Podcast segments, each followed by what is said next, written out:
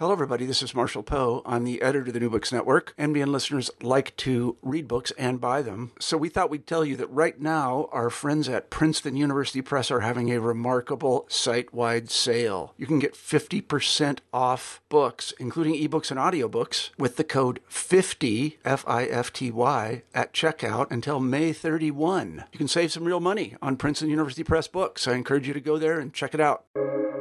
Welcome to the New Books Network.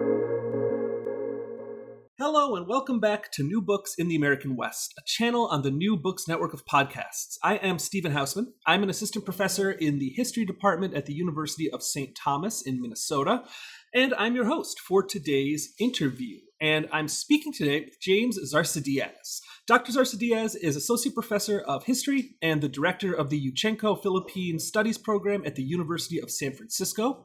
And he is the author of Resisting Change in Suburbia Asian Immigrants and Frontier Nostalgia in LA, which came out with the University of California Press just last year in 2022. Welcome to the New Books Network, James. Good to have you here. Thanks for having me. I'm looking forward to our conversation why don't we start, as we always do on this show, by just hearing a little bit about who you are? Can you give us a little bit about your background and maybe tell us in particular how you became interested in history? Yeah, you know, I kind of came into academia in, in, an interesting way in that that wasn't my original plan. uh, I think maybe that's the case for some folks as well, but I initially intended on working on Capitol Hill, um, where I was a staffer for a few years. And so I was living in Washington, D.C., was really interested in policy work. Um, but, you know, after those few years, while it was, you know, tremendous experience, um, and I learned a lot about the inner workings of, of government, especially our federal government, at least the legislative side, um, you know, I didn't find it as fulfilling as I thought. And one aspect, you know, academically and professionally that I've always been interested in was just history of, of the United States broadly. And I thought, well, I wonder if I could make a career out of this uh, because it is a passion that I've had since, you know, I always joke about this. I, I just remember being in like fourth grade and still remember, you know, holding on the assembly stage in my elementary school, you know, best history student. And I think I got that for a few years uh, when I was a kid and up in you know, really through high school and college, I had that interest. So um, while I was working on Capitol Hill, I was actually also a student and uh, in college, and so I uh, pivoted and decided to apply for graduate school uh, for a PhD in, in history. Um, and you know the rest is history, so to speak, right? Pun intended. um, so, um, but but yeah, I, I will say that the the main one of the main reasons why I became a U.S. historian, apart from just a personal interest since you know since childhood, uh, is that I, I, felt that there were so many gaps in you know a lot of the the readings and literature and the texts that a lot of us engage with when we're reading American history, and among those were uh, you know among those included you know stories and experiences about um, uh, communities of color, particularly Asian Americans, especially Asian immigrants and their families, and you know what uh, life is like across the United States for people who are uh, of Asian heritage and background. And secondly, um, just out of a, my own personal curiosity and interest, was also histories of suburbanization and suburban settlement and suburban architecture and, and places that I found, you know, you know, that I find today still a huge part of American life.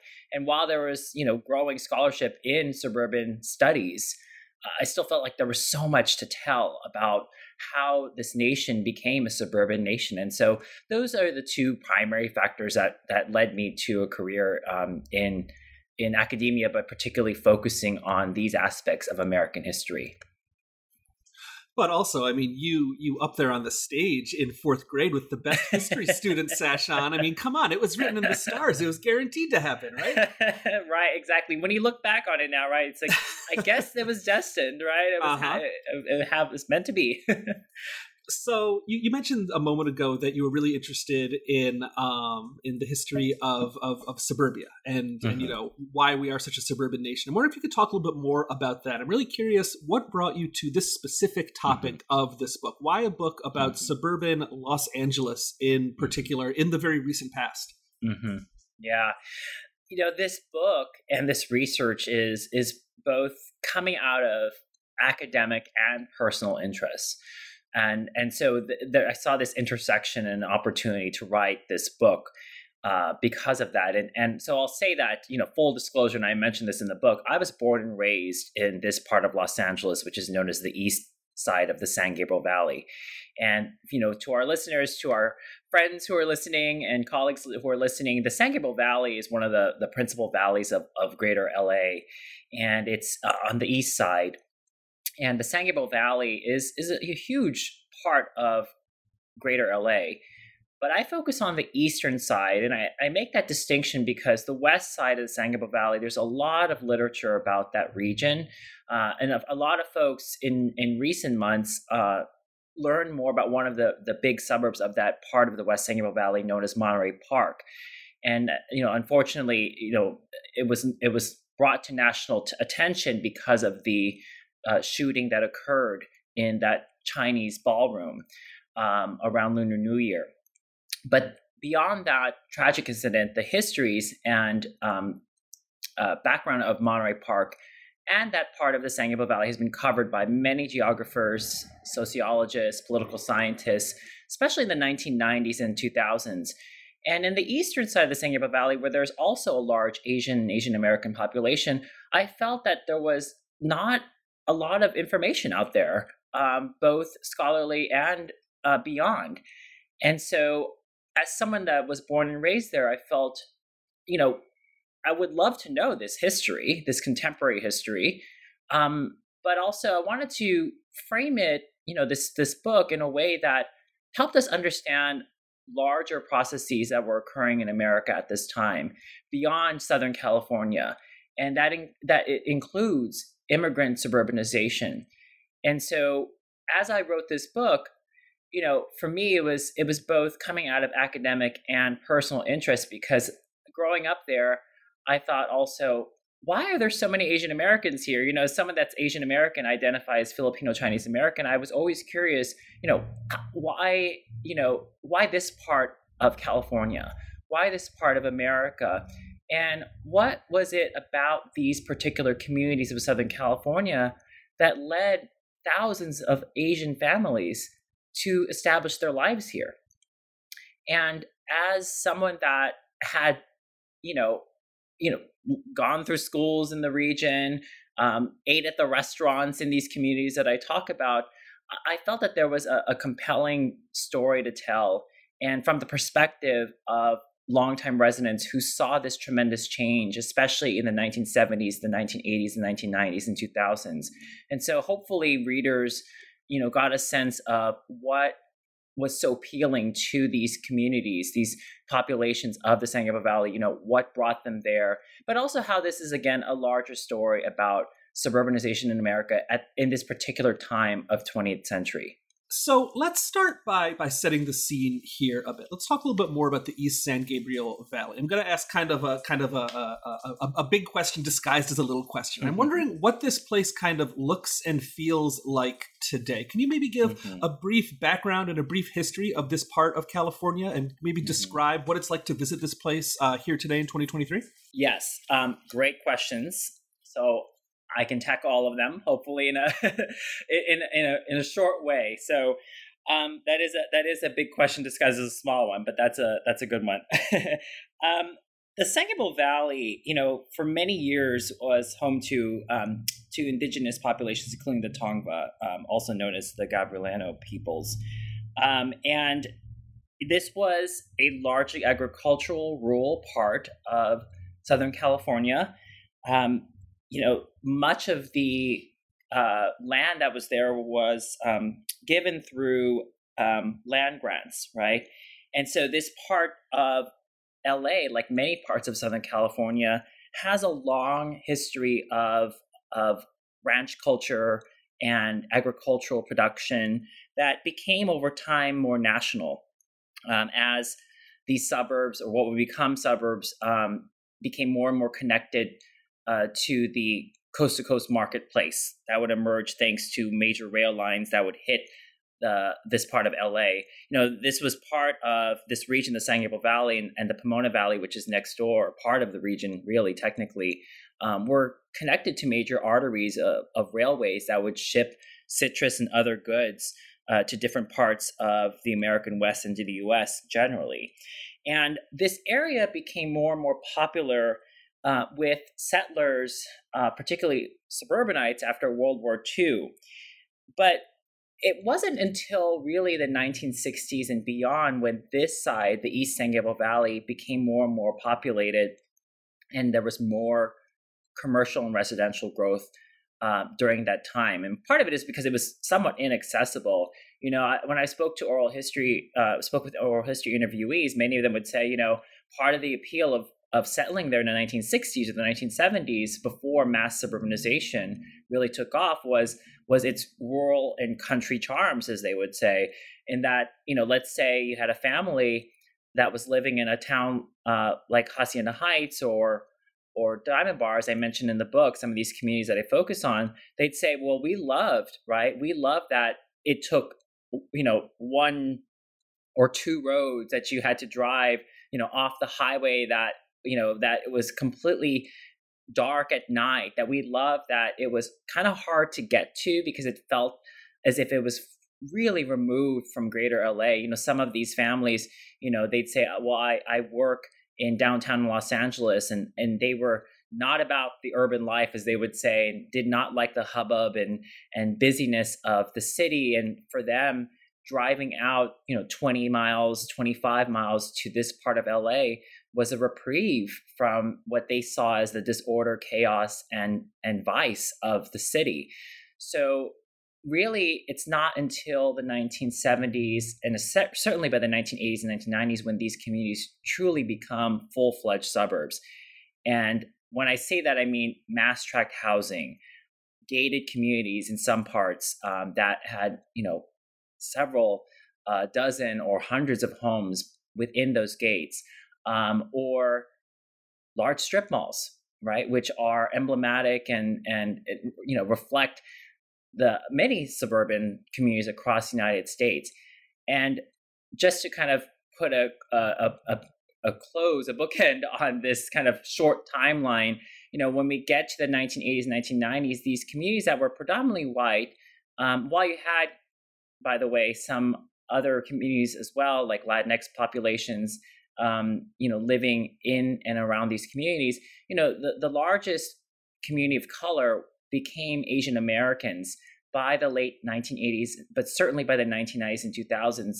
And this is important because Asian immigrants and their families, largely Chinese from Hong Kong and Taiwan, Filipinos, and Korean Americans, start to change the built environment, the architecture, the landscapes of these communities, and and those became um, contested grounds um, politically in many ways. But as you will read in the book for for listeners, if you've not had a chance to read it yet, um, there were also a lot of moments in which Asian immigrants agreed with their white neighbors about how the suburbs should look, how they should operate, how they should feel.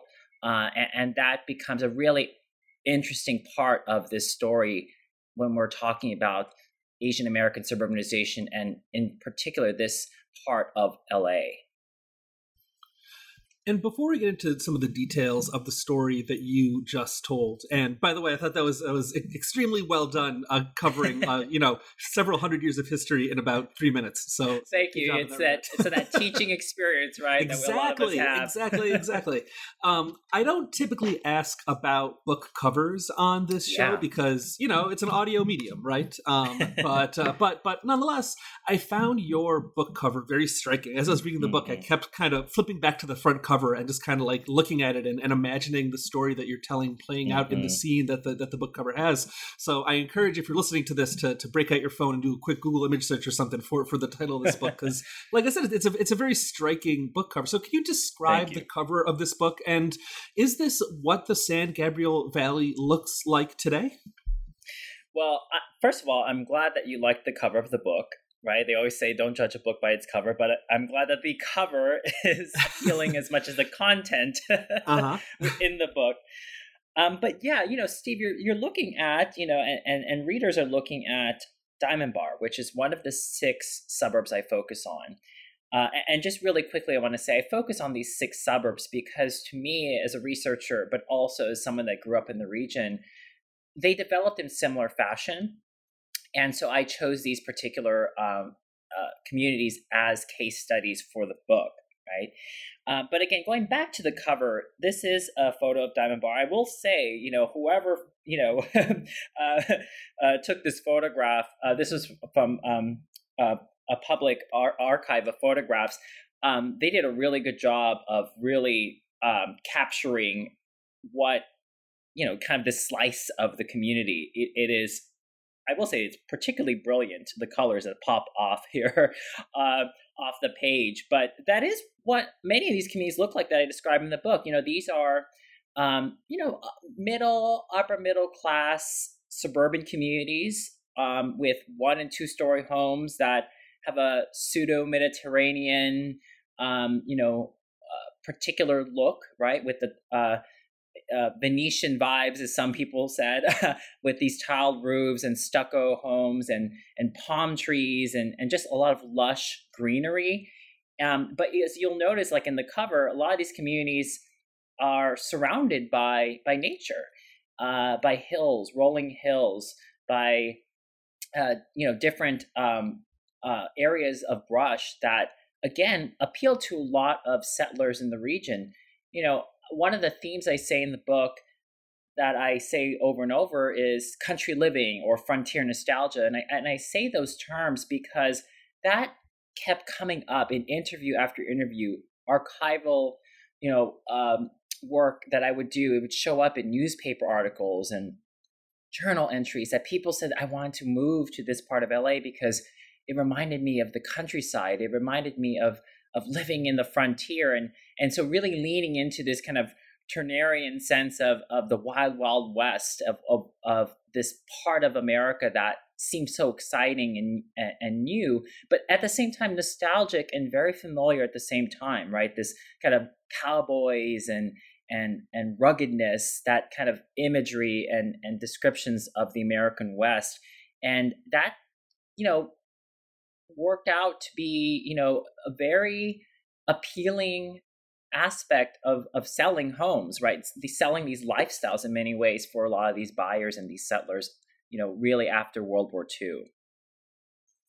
Right. And, you know, it, it almost reminded me of this may be kind of a, a, strange comparison, but I kept finding myself, you know, thinking about everything you describe in the book about these you know suburbs in this place as trying to evoke this kind of frontier mythos and everything i kept thinking about mm-hmm. buffalo bill's wild west show and how it's mm-hmm. this sort mm-hmm. of safe way of experiencing something that is you know the, the quote unquote real west and the suburbs are also this kind of safe way of experiencing mm-hmm. the, this sort of exact same frontier idea so i just thought that the cover you know with this sort of like suburb plopped down amidst these like rolling green hills just really it was very mm-hmm. evocative of this idea that's so central to the book itself yeah absolutely yeah. Um, well, let's get into the history in a little bit more detail. And let's go back to the earliest days of the suburbanization of this valley, from like the, the, the, 1960s through to the 1970s or so. What did this process of suburbanization look like? Who was settling in this place and why? Yeah, you know, a lot of the earliest settlers after World War II, that is, um, were families who had deep ties to the American South and the Midwest. And, and that's really crucial here because it helps us understand, you know, notions of regionalism and certain worldviews and, and later on political views that would shape these communities well into the 20th century. And so those settlers who came in the 1960s and 70s um, and I make that distinction in the book. There were three waves of suburban settlement, as I talk about. This first wave that came after World War II, especially in the 1960s and 70s, they sought out that rural frontier experience that I mentioned earlier of having this kind of you know removed from uh, from urban life and, and trying to claim a slice of the American West that they found appealing, uh, and and that what brought them there to begin with. And so they were very much part of a generation that, uh, you know, they would live on these sprawling ranch homes. Sometimes they were self built, actually. So if they weren't part of a small um, tract of homes that were built by a, a, a, oftentimes a, regional developer, they would buy, buy a plot of land and build a home themselves.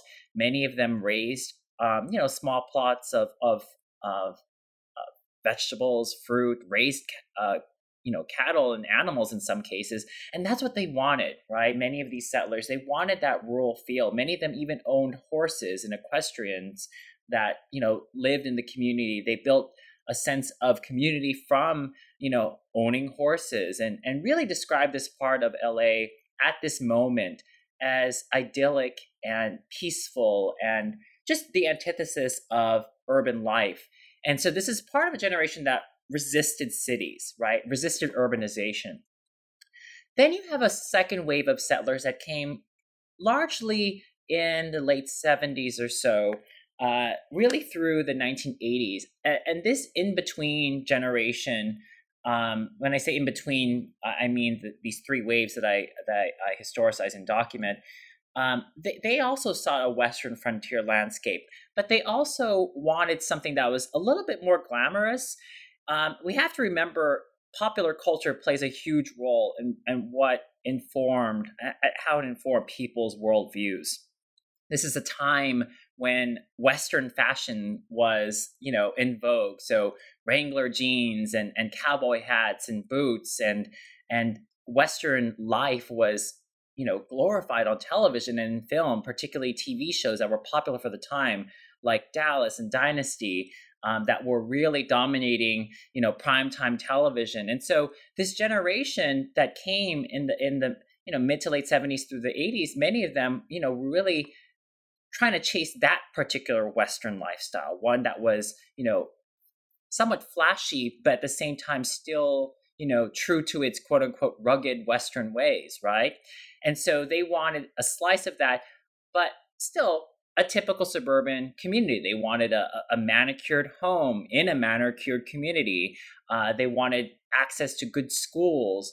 Uh, and they too were, were anti urban in the sense that they did not want mass development, even though, right, um, they're contributing to, to this mass suburban sprawl of greater LA. And then finally, in terms of the three large waves of communities that settle after World War II, you have this wave of of settlers that comes around the mid to late 80s through the 1990s and 2000s and many of these settlers are asian immigrants. Why this is crucial again is because they too like their predecessors are are interested in a suburban lifestyle but one that had this you know uh, devotion to an american west that they also saw as people who watched american media and listened to uh, you know uh, American music that glorified the suburbs, but also romanticized Western life. You know, we have to remember that American media, TV shows, movies, books, what have you, they were all also making its way to Asia uh, and Filipino immigrants, Chinese immigrants, Korean immigrants, and other Asian groups. They tell me when I interview them um, that they they saw this particular life uh, and imagine a particular lifestyle in America. And once they came here, right, when they moved in the 80s or the 90s, they want to experience that. In other words, they want to experience that single family home, right, on a, on a big plot of land surrounded by trees and greenery uh, with, you know, quote unquote, good schools for their children. Uh, and that was to them part of the appeal of why the San Gabriel Valley, you know, lured them in. And when they start to come in and, and establish their, their roots in these communities, that's where some of the, the pushback from previous settlers comes in and, you know, concern about, you know, will these Asian immigrants, quote unquote, assimilate into these suburbs? But will they also, the, the bigger question is, will they assimilate in America? Um, can they can can they be quote unquote good neighbors right and and their position and their place in the suburbs becomes highly racialized. And so they're often finding themselves, Asian immigrants are often finding themselves, you know, on the defensive. At the same time, many of these Asian immigrants subscribe to a lot of the ideas of, of, of you know American suburban life at this time and wanted to play by the rules of the book, which is to say that you know you you don't display ethnicity out there in public ways, right? So uh, that includes things like minimizing speaking Tagalog or Korean in public, or um, you know, if you're going to open up a Chinese business that you know in one of these communities like Walnut or Diamond Bar, that you don't necessarily um, build a shop that is quote unquote you know aesthetically Asian, right? Uh, or have Chinese lettering outside for the store signage, or if you do, keep it to a, a, to a minimum. And so there's these there's this a lot of compromises that are met um, because there are these you know prevailing notions of what life in the suburbs is supposed to look like and, and how you're supposed to act and behave. And so that third wave of settlers, you know, came in at a time where these communities were were were trying to figure out how will America be, how will these suburbs be, um, and how would they you know what are they going to look like as we start to diversify in this multicultural america? And and this is all in a particular milieu right? In the sense that in the 80s in the 90s there's this push for multiculturalism and diversity um, and quote unquote tolerance, which is, of course, somewhat different from inclusion uh, and that spirit. Uh, and, and, so there's this willingness to embrace racial and ethnic diversity, but there's also still some concern about what that will do, right? Um, and, and the the doors that'll open when you when you allow other groups that have historically been marginalized from the suburbs from settling there. You know, how are these communities going to operate and look, and will that disrupt the image and the ideal of the American suburb? So these three waves, you know, really reflect how San Gabriel Valley looks and feels throughout the 20th century. And when these three generations interact, that's where a lot of the really pointed questions about what is suburbia, right? When and, and the you know related concerns really comes to the fore. And part of what changes during these these three waves, as these these different waves of, of, of settlers of residents come to the valley, is that the, the valley itself and the the built environment of this place also changes mm-hmm. as well. Um, and a big part of the story, maybe you know, the part of the story that I found the most fascinating was was this this kind of built environment and how it is changing over the course of these decades as well. So, can you talk a little bit about this? How were planners and developers and architects and residents how are they trying to evoke a kind of specific image of the american west and how is this image changing over the course of this kind of 30 40 year span of time that you're describing here these communities grew largely out of how developers were marketing these suburbs. And so when I say the first generation of settlers, you know, they, they moved there because they wanted a, a country lifestyle, you know, and many of them claim that they lived that, you know, they, they meant that, right? They lived on farms or small plots of land with, you know, modest housing. It's the later generations of settlers that come in the in the 70s, the 80s, and 90s that um, really did buy a slice of a lifestyle that local and national builders were selling. And so when I say that is, you know, when I was in the archives looking at advertisements and photographs, you know, and pamphlets and brochures from people that I interviewed when they bought their homes. This is why, you know, historians would appreciate this. I loved that they kept a lot of these records, you know, um, when they bought these homes. Um, I'm like, and, and I love people who kept everything, you know, when they um, moved into their communities, um, it, it, told me a story of of you know that that developers wanted to market the East San Gabriel Valley as something unique in that you're not just moving to a suburb, you're moving to a quote unquote country living community. And because of that, you know, in advertisement after advertisement, I kept seeing these recurring themes where you'd see a family walking through you know this this meadow or alongside a pond and they would often say in the text you know if you move to walnut if you move to diamond bar chino hills or these communities that i talk about you know you're, you're not just buying into uh, a community, you're you're you're you're taking with you a slice, right, a piece of the old American West, and there was so much imagery and and countless examples of this in the archive that I found that that to be, you know, really a, a most compelling story. Um, because, you know, while rural nostalgia is not necessarily specific to the East San Gabriel Valley, we see this, you know, with the San uh, with the San Fernando Valley. Laura Barraclough's work is a prime example of that. We see, you know, um, you know, this this appreciation for the country in other parts of suburban America as well. But here in the East San Gabriel Valley, you know that notion of you're buying a piece of the old american west it sold homes. It really did sell homes. And so as these communities start to become more and more populated with families in these single family homes in these mass tract developments you know of course they become much more dense and much more crowded.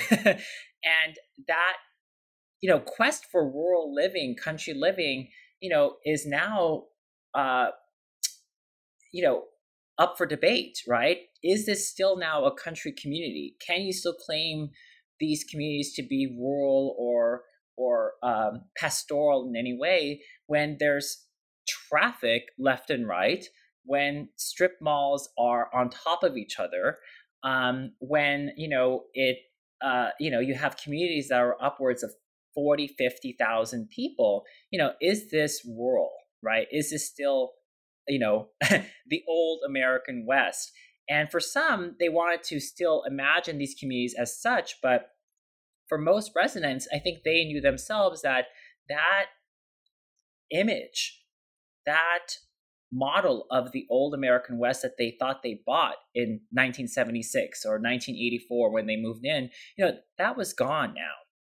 And I think for a lot of residents, particularly those who are more politically active and civically engaged, they wanted to to prevent any more growth and wanted to protect that particular sense of what this western landscape you know how it should look and feel and operate. They wanted to defend and and keep it the way it was if they can or at least not advance it any more ways in terms of having more development or having increased density.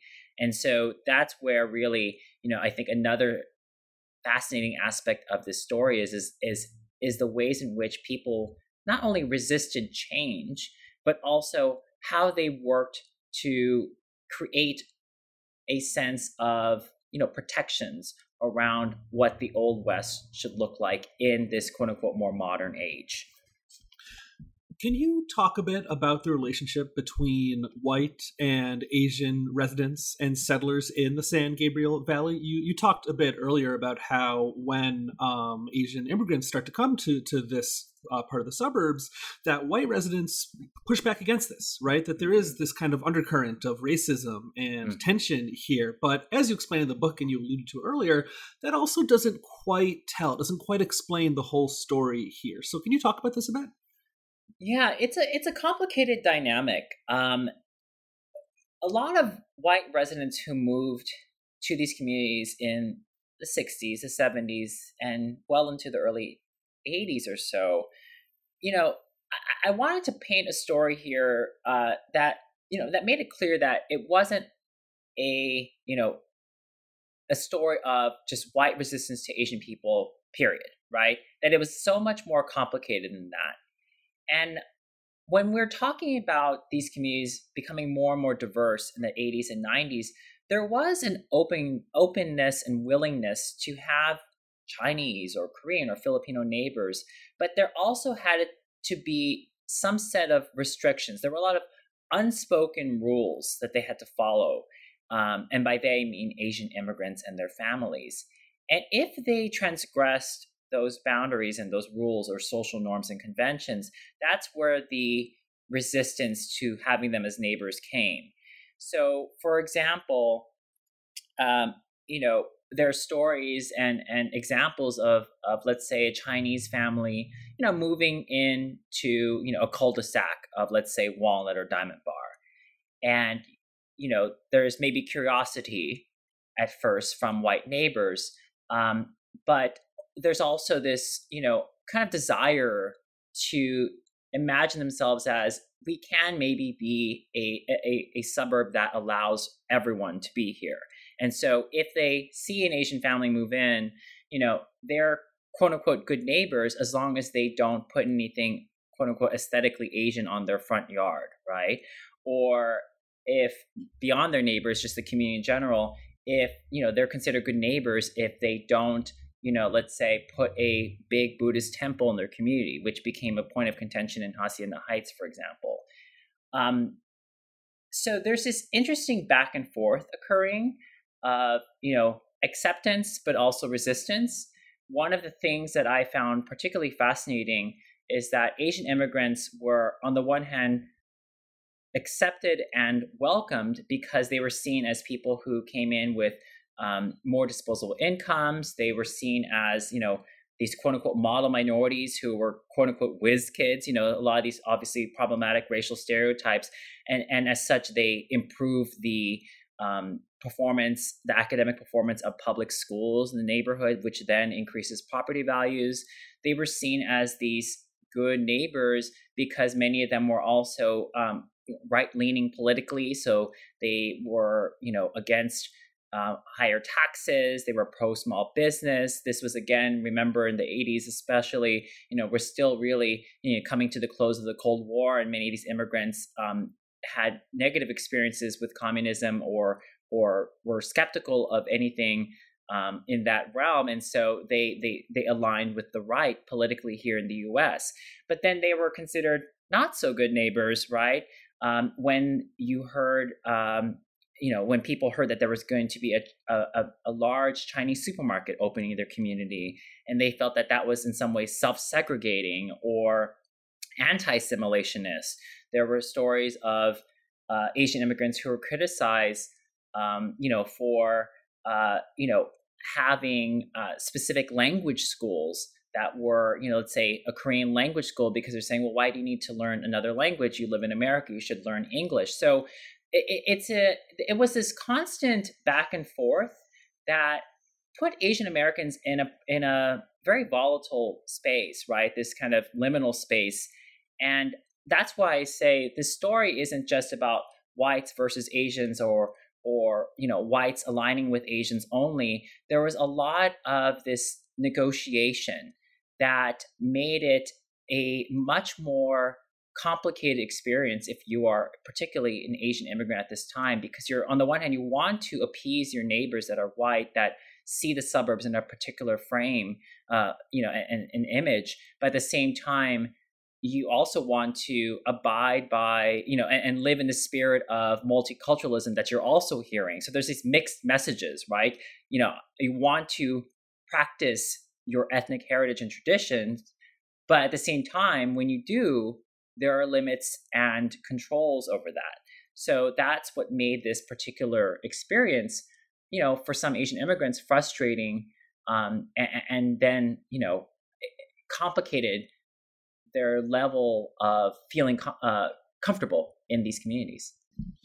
And toward the end of the book, you uh, explain some of the debates over a whole slew of changes that are occurring in uh, the late 20th century in really suburban America around the United States, mm-hmm. not just the San Gabriel Valley, but in the San Gabriel Valley as well. Can you explain what's changing and how residents, uh, uh white residents, Asian immigrants, and, and Asian American immigrants as well, how they're trying to protect, uh, protect, excuse me, this kind of uh, self identity of this neighborhood, this this sort of country living Western frontier ideal in the face of these changes?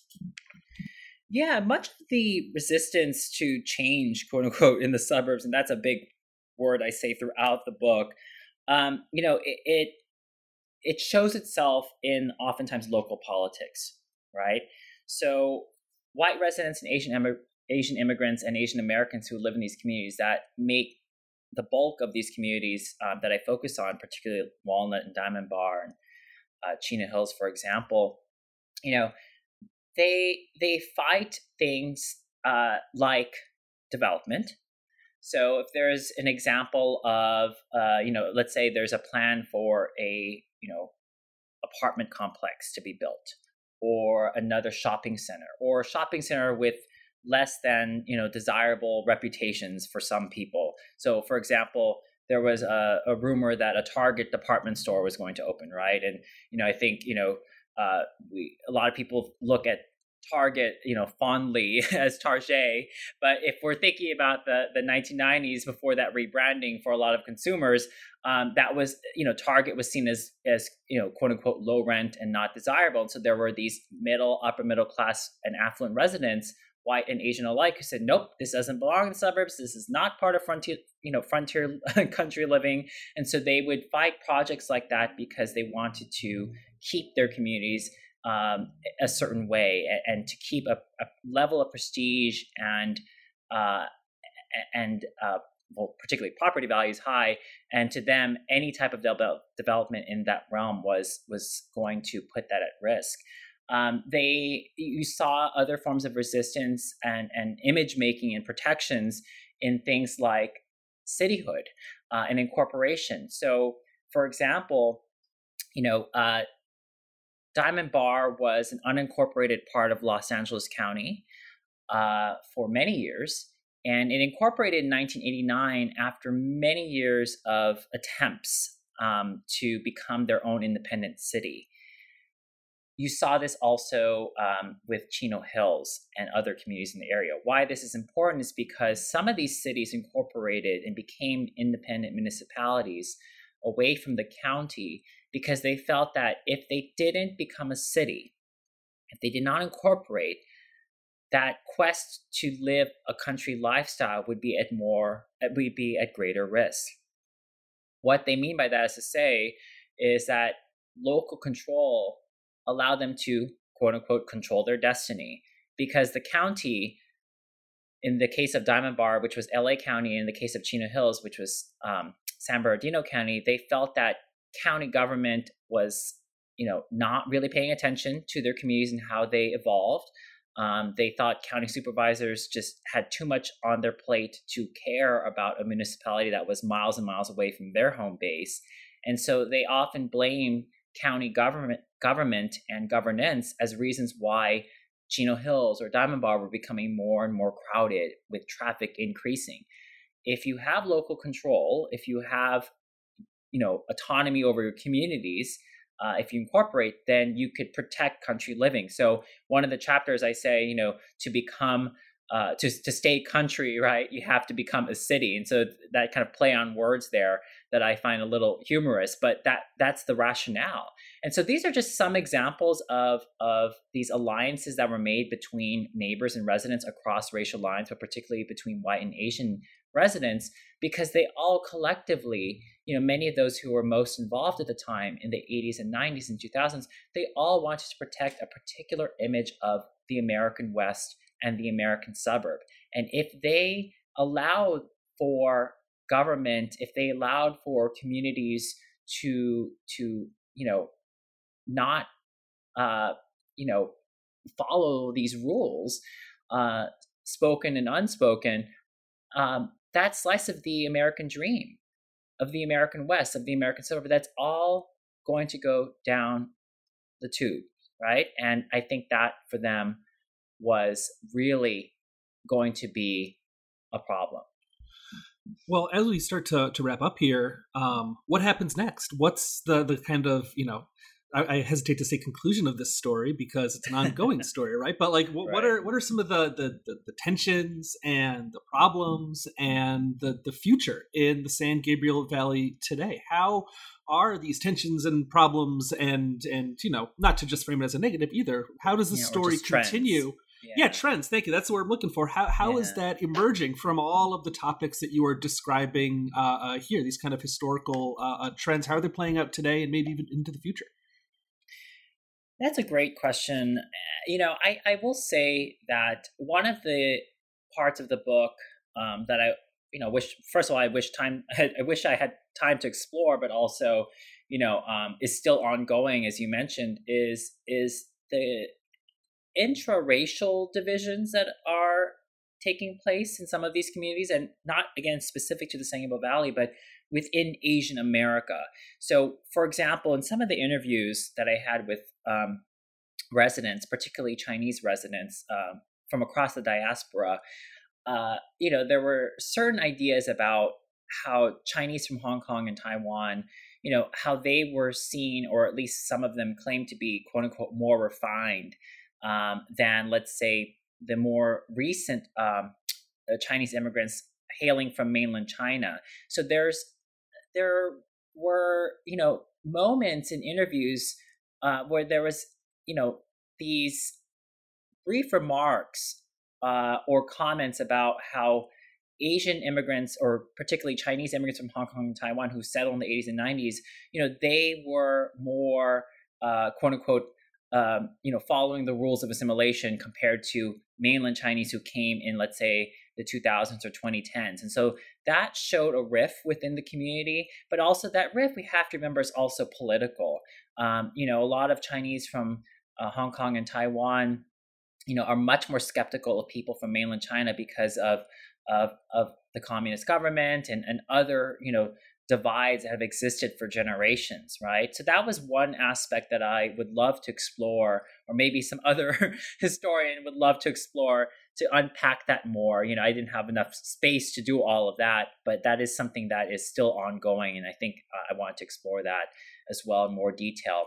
Uh, with the San Gabriel Valley in particular, I think what's interesting trends, you know, challenges or what have you, is that these communities are you know fully built out in many ways, um, and so development still is an issue in that you know with with housing so you know uh, inaccessible and not affordable to many people across California, but in this part of, of LA as well, you know, um, that's going to be an issue. You know, there's always going to be a desire to build more uh, and, and, to develop more. But then in this community, as is in many uh, communities across America, there, there's still a strong NIMBY culture, right?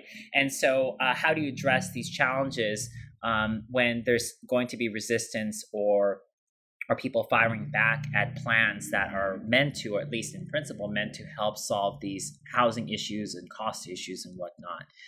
Um, and you know, interestingly enough, the the last thing I'll say is is I'm paying a you know a close eye or you know watching closely how politically these communities are going to change if they if they haven't already right? And, and what i mean by that is to say is that for many years as i discuss in the book the east San Gabriel Valley was a conservative stronghold. You know you had some pretty prominent republican figures from the state of california and even nationally coming out of the San Gabriel Valley. And over time, um, with racial and class diversity and changes in the demographics, these communities become more and more left leaning uh, or maybe purple, right? Uh, if we're looking at the map, right, uh, uh, of, of electoral politics. And what's interesting is that you see more Asian Americans in particular um, voting uh, with Democrats or, or more liberal policies, yet at the same time, there's still a strong conservative presence in the community, including Asian Americans, which I talk about in the book. And so I'm quite curious to see how this will all play uh, out and how things will, you know, evolve over time. Um, because nationally, we're seeing a, a, resurgence of conservatism from Asian Americans um, who are critical of affirmative action, who are more um, uh, skeptical of quote unquote CRT or critical race theory, uh, in public schools in particular. Um, and so this is related to a, a project that I'm, I'm going to be working on that I, I hope to have more um, to say about in the future about the, the, histories of Asian American conservatism. And I touch on this theme and this, this motif in the book um, in different parts. But I would like to expand um, this topic into something larger. So hopefully, an article or book of some sort to to kind of historicize um, you know, the Asian American right uh, in contemporary America, particularly since uh, the 1970s and beyond. And as we as we wrap up here, I'm always interested in um, sort of flipping the script a little bit and asking my guests to put themselves in the shoes of a, a reader of their book and kind of mm. thinking back on the book from a, a remove of a few years. What would you hope that that reader takes away or remembers from your book a few years down the line? Ultimately, I hope that readers walk away from this book, whether they read it now or a few years later or they reflect upon it a few years later that would be my hope.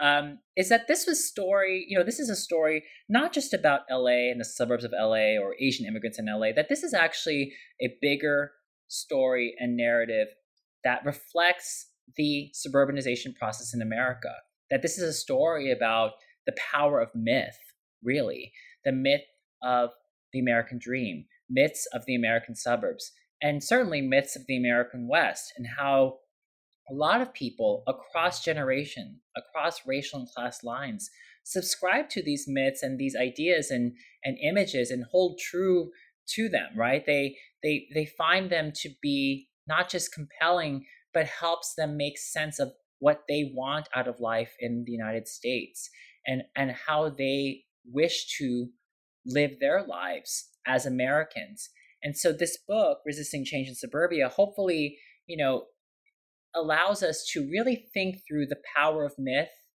and how words, images, and certain notions of life in America and what it means to be an American, you know, how those ideas and ideals circulate around the world, not just within America, but around the world, and how those ideas have played a huge and fundamental, you know, um, you know tremendous part uh, in how people live their lives and conduct their lives and engage civically and culturally and politically in the United States, especially in the late 20th and early 21st centuries.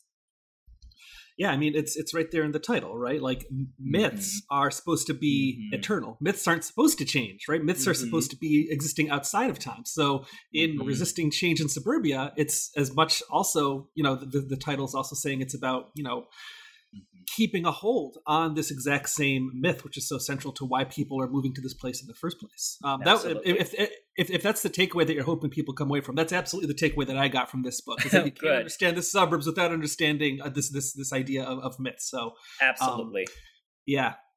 Uh, you, mentioned I, I, always like to, to have my last question be mm-hmm. uh, a preview of what my guests are working on next. You mm-hmm. mentioned a moment ago a really fascinating sounding project about um, conservatism in Asian America. Is that is that your next project? Is there anything else that you're mm-hmm. working on? You'd like to give us a quick preview of? Yeah, that that's that project is um, something that I'm I'm really in the early stages of of working on, and that is related to my next project. You know, fingers crossed, right? Um, it always depends on what you find in the archive, and, and when I do oral history interviews as someone that conducts oral histories, um, that is something that I hope to explore with with um, more depth and, and greater detail.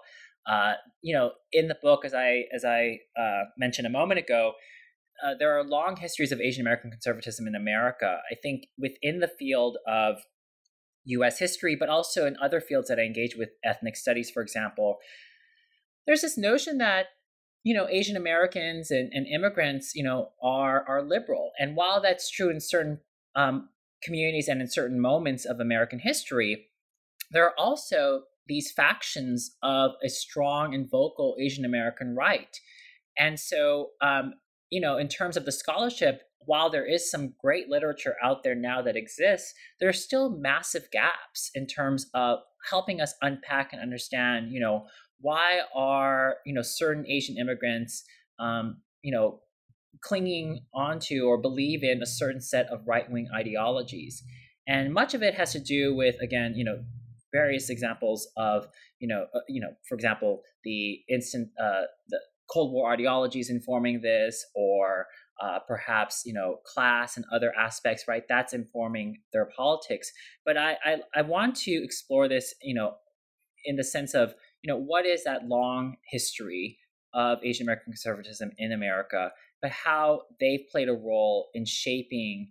Um, let's say Republican Party politics or platforms, but also how the party also reached out to Asian immigrants and refugees. And I, I think of, for example, Vietnamese refugees uh, coming in uh, after the Vietnam War, or um, you know Filipino immigrants or Indian immigrants and Chinese immigrants across the diaspora that um, you know are in certain sectors of business uh, and in trade that are you know obviously informing how they also uh, how they vote right and, and cast ballots. So this is something that i hope to explore in greater detail in the future. Um, there's some good work out there now and there's some other scholars and, and who are working on this uh, but i want to approach this from the perspective of historian uh, and, and try to understand this kind of longer history and narrative of asian american conservatism and right-wing politics and engagement Oh, that sounds like a fantastic project. Um, Thanks, you know, Steve. I, I, can't yeah. wait to read it. So,